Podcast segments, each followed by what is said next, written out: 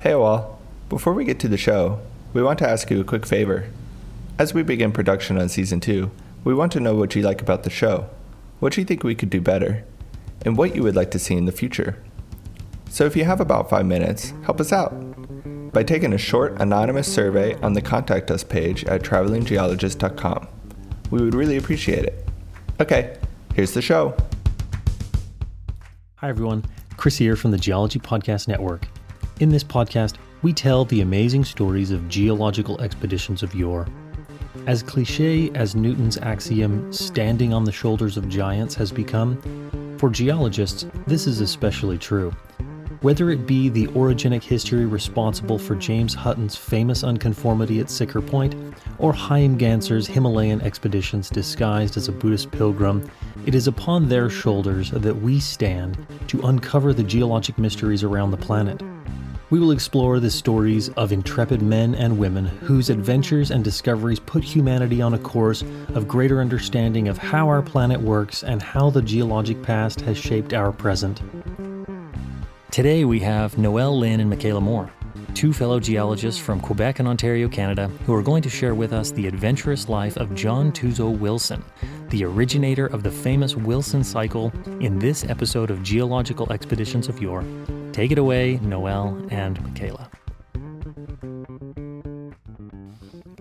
Hi everyone, it's Noelle from the Geology Podcast Network. Welcome to another episode of the Geological Expeditions of Yore. Today I am joined by Michaela, and we will be discussing famous Canadian geologist John Tuzo Wilson. You may recognize the name if you are familiar with geology, specifically the theory of plate tectonics. The Wilson cycle, a process related to continental drift, was named after Wilson because of his contribution to the theory of continental drift and plate tectonics. There is also a mountain range in Antarctica named in his honor. J.T. Wilson was born on October 24, 1908, in Ottawa, Canada. His mother was a third generation Canadian of French descent. She was a skilled climber and spent a lot of time in the Western Canadian mountains. She worked for the League of Nations, Red Cross, and the enhancement of national parks in Canada, which would prove to contribute to her son's fascination with the earth and its processes. His love for geology sprouted when he was in high school after working a summer job with the Geological Survey of Canada, or GSC. Wilson's father was a Scottish engineer who worked with the Canadian government and the Naval Department, but was mainly interested in airplanes. He was responsible for developing civil aviation in Canada, helping to select the location of major airports such as Dorval Airport in Montreal and Pearson Airport in Toronto. Due to his work, the Wilson family hosted many visitors with interests in aviation, sparking Wilson's love for travel. In 1930, Wilson earned a Bachelor of Arts in Geophysics from the University of Toronto Trinity College. At the time, no such program existed, making it difficult to study both geology and physics concurrently. He would be the first person to ever complete this degree from University of Toronto. He returned to school for a fully funded second bachelor's degree from St. John's College, Cambridge in 1932. He also earned his PhD in geology in 1936 from Princeton University under the supervision of Professor Taylor Thom. During his studies, Wilson was told to buy a second-hand car, drive to Montana, and live there for the summer to complete his fieldwork. He did this entirely on his own, completing a doctoral dissertation titled The Geology of the Mill Creek, Stillwater area, Montana.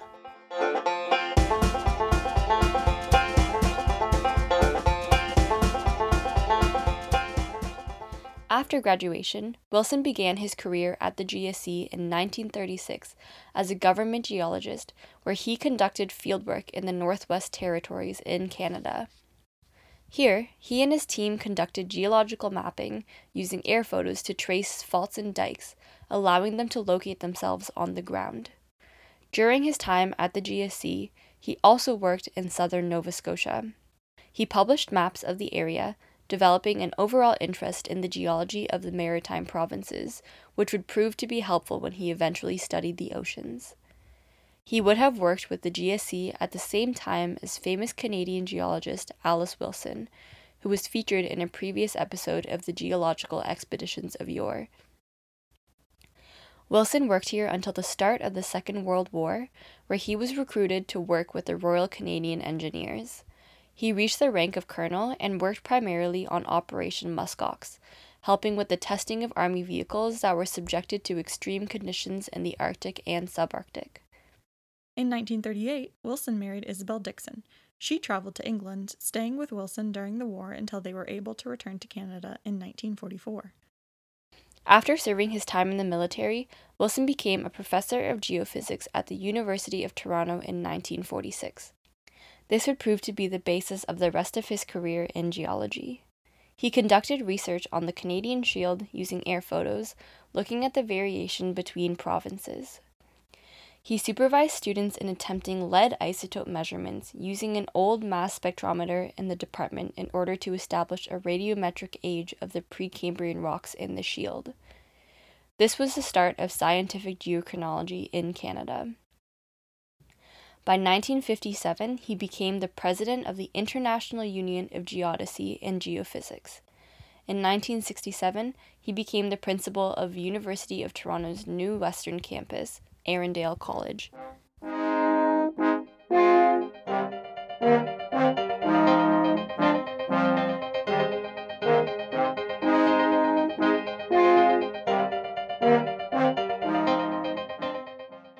Originally, Wilson was unsure of taking this position at Erindale College because he was uninterested in the administrative side of academia.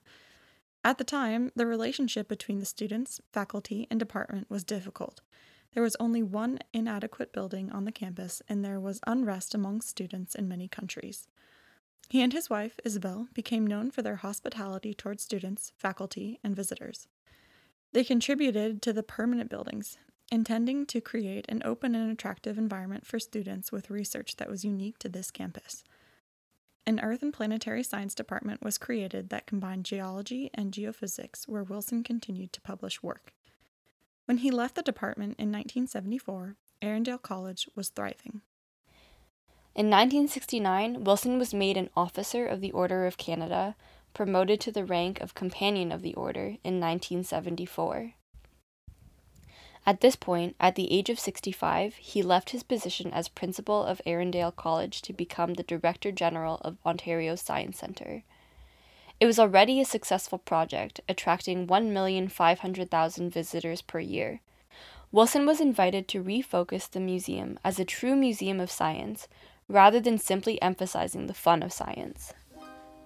Thus, besides science museums, which hold stocks of artifacts, there are science centers which show manufactured models. Everyone knows that the best way to teach science is by doing experiments.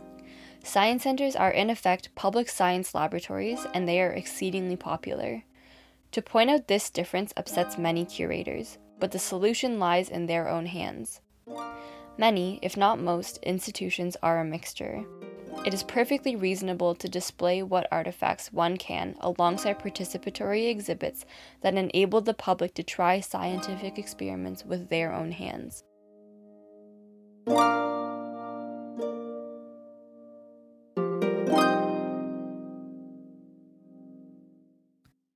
Along with helping the museum to strike a better balance between fun and research, Wilson also made himself available to visitors and became a spokesperson for science.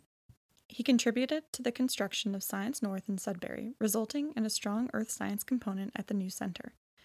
They began featuring temporary exhibits, yielding much more success than the more complex permanent one. These exhibits focused on ancient science as applied to everyday life and often included hands on demonstrations that were interactive and appropriate for children, who were a large part of the center's audience. Traveling exhibits were also created, sent to China, England, Japan, Malaysia, and the US.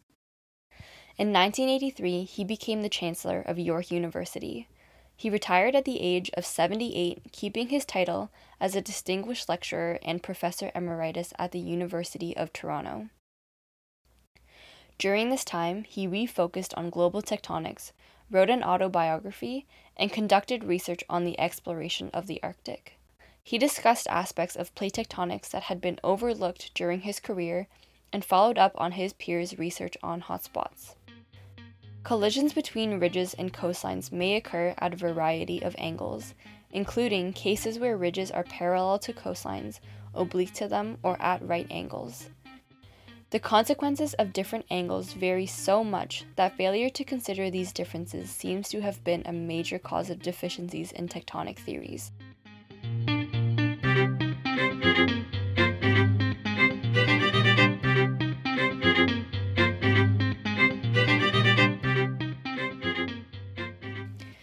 Throughout his career, Wilson was most recognized for his contributions to the theory of plate tectonics. As a refresher, Plate tectonics is the theory suggesting that there is large scale movement of pieces of continental and oceanic crust, and that these plates are constantly shifting their position on the Earth's surface. This theory was first proposed by Alfred Wegener, another famous geologist featured on a previous episode of the Geological Expeditions of Yore. At the time, the continental drift theory was highly criticized and thought to be impossible for a number of reasons.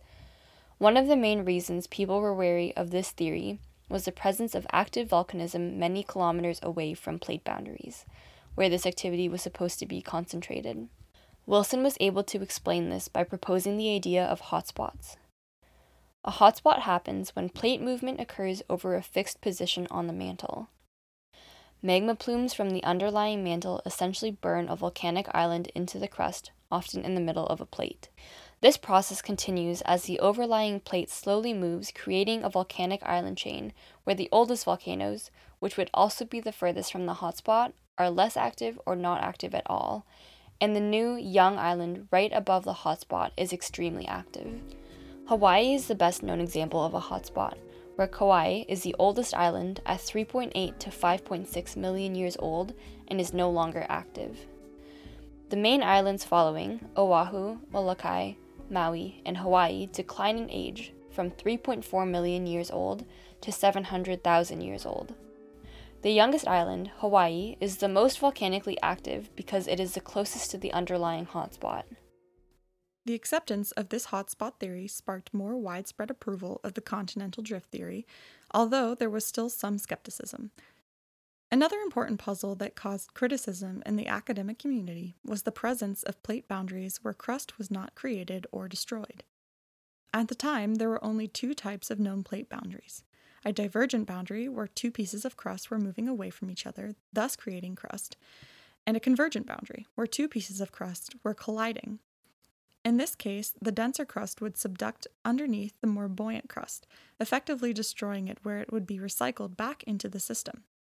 There was no explanation for a boundary where the crust was not being created or destroyed until Wilson came along. He proposed a third plate boundary called a transform boundary. In this case, two plates move past each other horizontally, creating friction without subduction or divergence being present. A present day example of such a boundary is the San Andreas Fault near California. This was a revolutionary discovery for the field of geology. It was the missing piece of the puzzle, not only explaining the mystery of the crust, but also explaining why there may be active volcanism away from divergent and convergent boundaries. Like the other types of boundaries, the friction created by the transform fault can cause earthquakes and volcanism. In 1965, Wilson published a paper titled A New Class of Faults and Their Bearing on Continental Drift that gained a lot of traction in the academic community.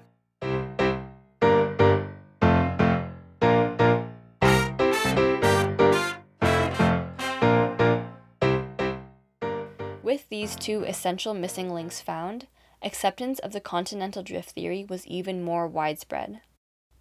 Two of the biggest mysteries were solved, and people were able to wrap their heads around the possibility of such massive continuous movement of the continents. Through this theory, Wilson found evidence of an earlier Atlantic Ocean that was closed by continental drift, then reopened to our current Atlantic Ocean. This led to a categorization of oceans in terms of stages of development, creating the Wilson cycle. The Wilson cycle is a model showing the continuous formation and breakup of supercontinents due to continental drift. It relates seafloor spreading to continental geology, creating a massive intertwined cycle that results in the continental plates moving together, forming a supercontinent, then rifting, drifting, and remaining apart, then eventually moving together again to form another supercontinent. This process is incredibly slow, even in geological time. There have been seven supercontinents in the last 4.6 billion years. In addition to being an accomplished geologist, Wilson was also an avid traveler. He took photographs during his travels in Europe, the USSR, China, the South Pacific, Africa, and both polar regions. He was the second Canadian to fly over the North Pole in search of Arctic islands in 1946. He also pioneered the use of air photos in geological mapping. He was responsible for the first glacial map of Canada, which was used in 1947 during the discovery of the Leduc oil field in Alberta. As a result, a mountain range in Antarctica, Mount Wilson, was named in his honor. There is also an extinct volcano on the floor of the Pacific Ocean called the Tuzo Wilson Seamounts. Wilson was an extraordinary academic, fascinated with the Earth and its mechanisms. In his own words, Beneath all the chaotic wealth of detail in a geological map lies an elegant, orderly simplicity. His attention to detail and creativity allowed him to arrive at comprehensive yet simple models. At the same time, he was a very social person, engaging in scientific debate with other academics that disagreed with his work, being extremely involved with the Ontario Science Centre and its visitors, and being a leader to his students. He was a loyal husband, father, and grandfather. J.T. Wilson passed away on April 15, 1993, in Toronto, Ontario. Wilson passed away peacefully with Isabel, his children Patricia and Susan, and his three grandchildren nearby.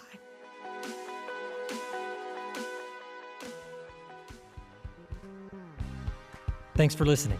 If you enjoyed this episode, it is very helpful when you rate and review the podcast.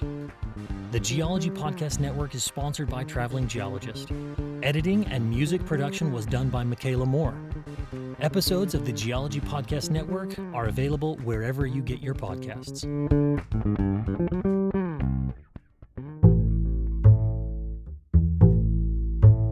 Hey there, fellow geoscience aficionado.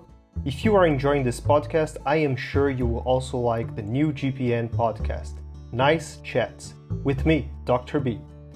Every week, me and a guest will chat about an interesting theme in geosciences in a fun and casual environment. The good news is that you don't need any previous knowledge to understand what we will be talking about, since we will take care of explaining everything to you while playing games, answering questions, and cracking up many, many dad jokes. Fieldwork, Earth evolution, exoplanets, and paleomagnetism are only a few of our many different themes this season. Catch us from the 7th of January 2021, wherever you listen to this podcast. And just remember that plateaus are the highest form of flattery.